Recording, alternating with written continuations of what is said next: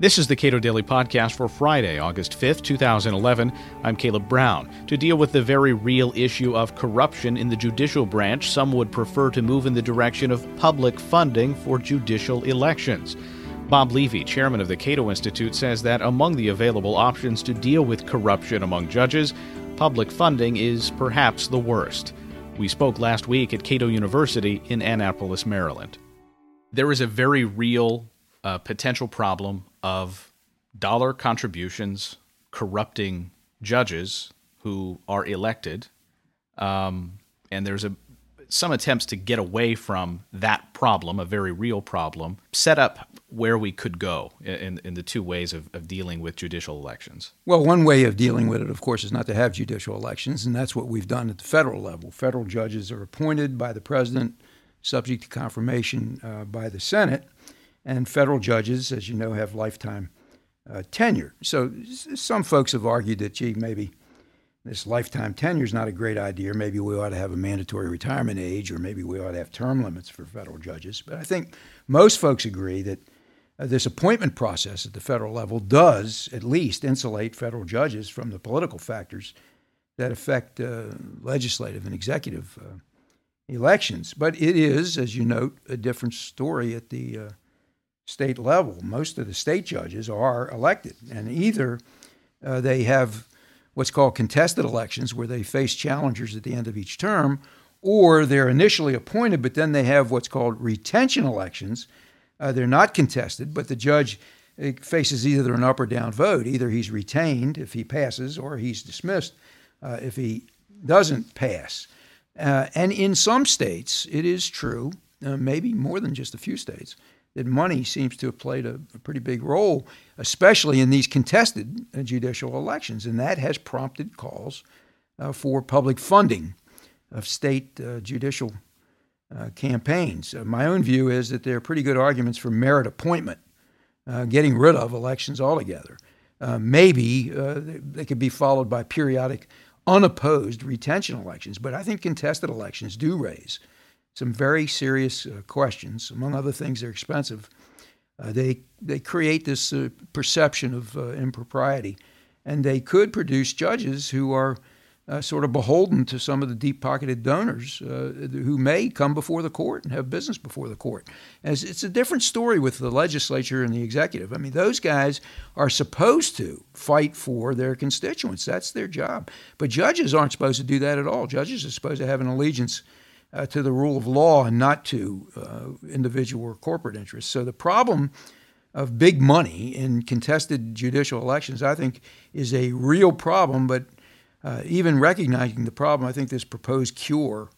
Uh, public funding is worse than the disease. Now, the problem, though, uh, there was a case of Massey Energy uh, in in West Virginia that sort of lays out the real sort of real world consequences that may uh, impact uh, judicial decisions. Indeed. It, it, was a case called Caperton v. Massey. It was decided by the Supreme Court in 2009.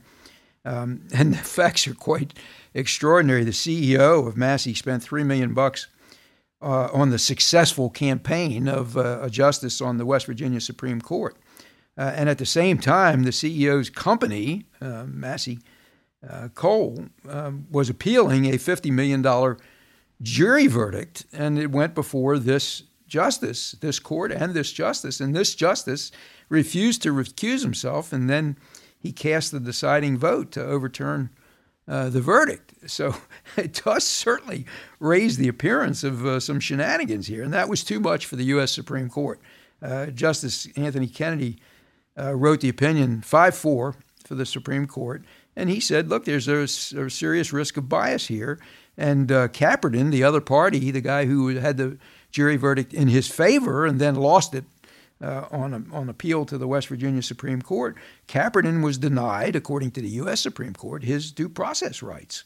Um, uh, so, so what should be the remedy there? Well, the Supreme Court said we ought to have some rigorous recusal standards and and censor judges who violate those uh, standards. Uh, but what the, what the state can't do is it can't insist on having judicial elections. It could cancel judicial elections and have appointed judges. But if it has judicial elections, then the state uh, can't assert that democracy uh, uh, requires the abridgment of speech, or, or, for that matter, if it's public funding, the compulsion of speech.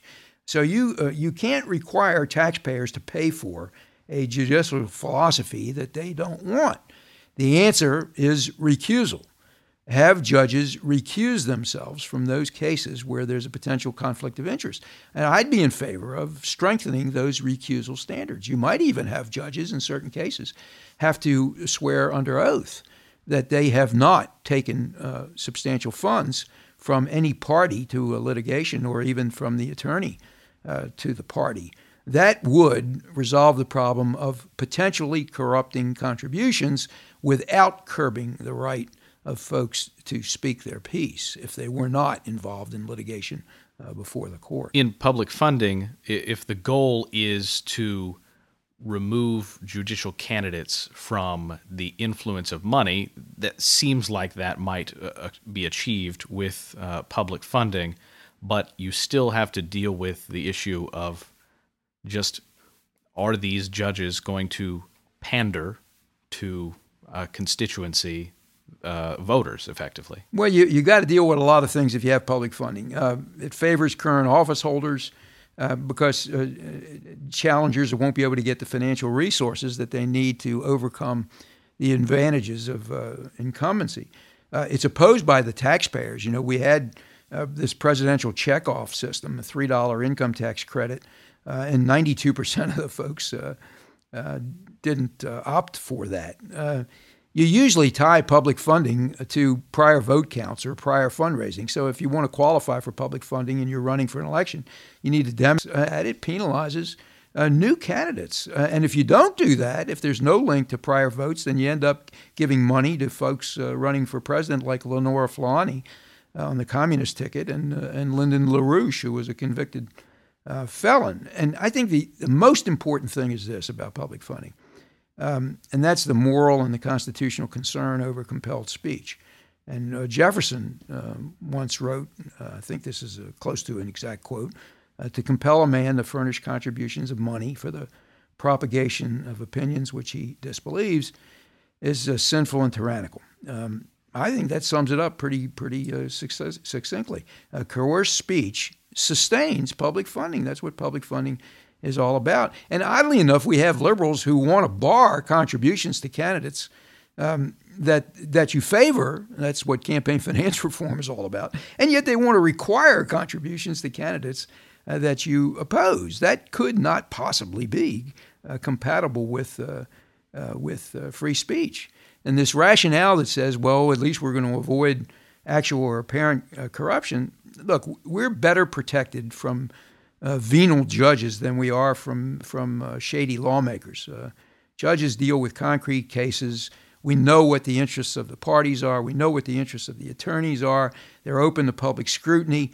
Uh, the judge's link to those interests is unambiguous because he has to issue an opinion.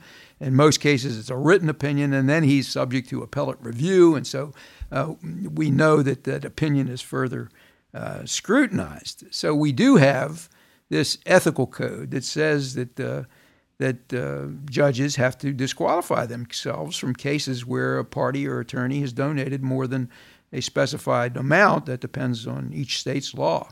And like I say, I think that's a, the adequate, uh, that's the best remedy, is recusal in cases of potential uh, conflict, uh, possibly buttressed by a requirement that they attest to uh, their independence of the candidate, of the parties to the litigation and the attorneys under oath.